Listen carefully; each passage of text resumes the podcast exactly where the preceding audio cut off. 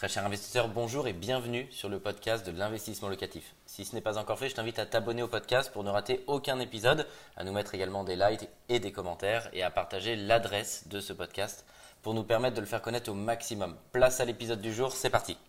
Alors comment scaler dans l'immobilier? Tout d'abord, qu'est-ce que ça veut dire pour celles et ceux qui m'écoutent et qui se disent mais qu'est-ce que c'est que ce terme? Je ne connais pas. Euh, le mot scale, scaler, c'est un mot qu'on entend beaucoup puisque c'est tiré de l'américain du monde des startups.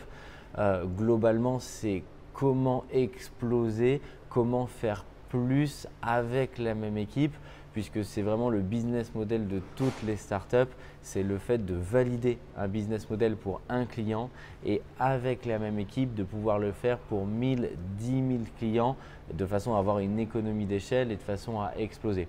Ce terme, il a été transposé dans l'immobilier puisqu'on l'entend de plus en plus et on dit comment je peux scaler, c'est-à-dire quand j'ai validé une bonne première opération en immobilier qui fonctionne, puisque globalement, vous le savez, le but du jeu, c'est vous investissez sur une opération rentable et le locataire va vous payer l'appartement voire même quand vous êtes sur une opération très rentable ou quand vous avez euh, mis un petit peu plus d'apport ou quand vous avez pris sur une durée de remboursement plus longue, vous avez ce qu'on appelle un cash flow positif, c'est-à-dire que vous rentrez euh, plus d'argent, l'argent du loyer que vous donne votre locataire est supérieur au montant que vous remboursez à la banque.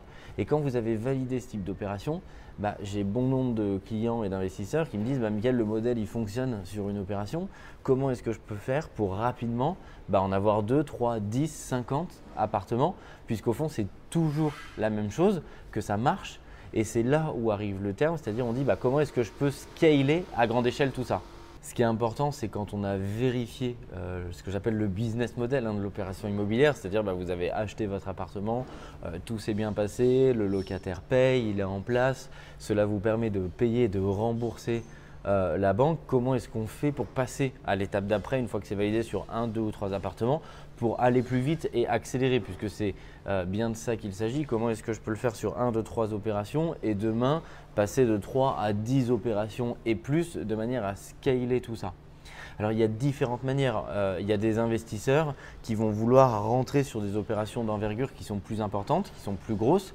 Euh, par exemple sur des immeubles de rapport, hein, là où on accompagne nos clients en région parisienne, puisque plutôt que faire 10 euh, studios, ça va leur permettre de faire un immeuble de rapport qui en valeur leur permet de tirer le bénéfice de 10 studios.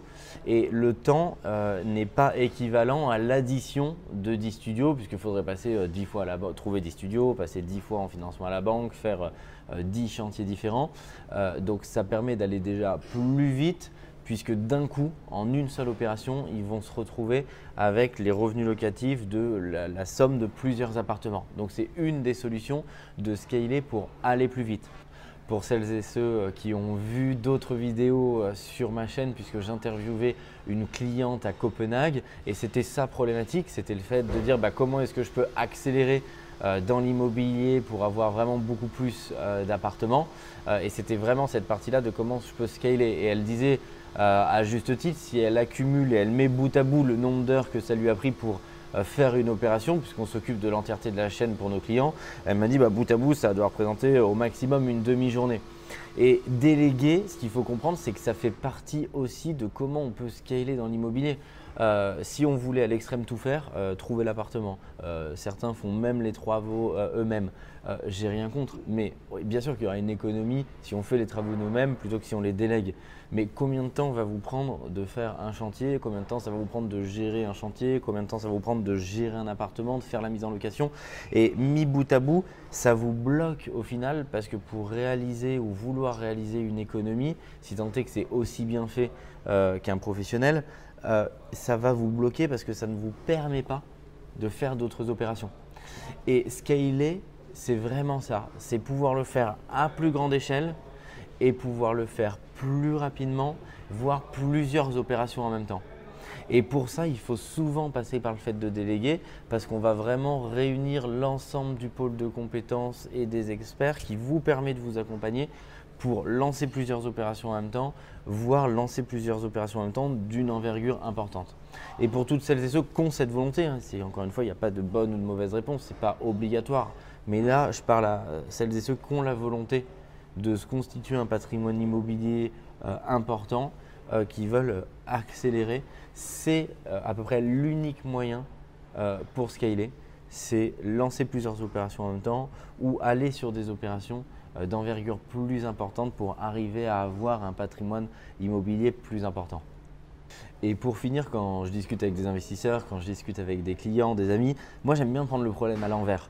Je leur dis euh, combien est-ce que tu souhaiterais d'argent arriver à la retraite ou en revenu passif euh, pour être dans une situation plus confortable? Et quand on prend le problème à l'envers et, quand on débute cette question par la fin, bah, ça nous permet d'y voir plus clair. Euh, certains me disent 2000 euros, 3000 euros, certains 10 000 euros, ça dépend de, ce qu'ils souhaitent euh, en bout de course.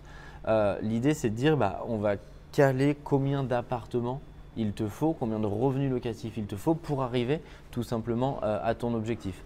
Donc, si on prend un exemple très concret, aujourd'hui, euh, ma société euh, et mon équipe, on opère à Paris, en région parisienne, à Lyon. Si je prends un exemple parisien sur un studio, en, valeur locative, un studio va rapporter 800 euros par mois.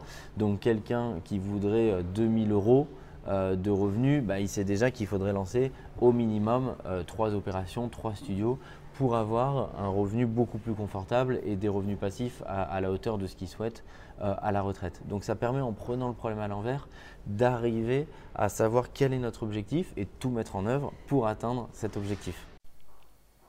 Un grand merci d'avoir suivi cet épisode jusqu'au bout. Je te donne rendez-vous pour un prochain épisode. Si ce n'est pas le cas, abonne-toi au podcast, partage-le, mets-nous un like et tu peux également retrouver plus de conseils sur YouTube avec plus de 300 vidéos gratuites.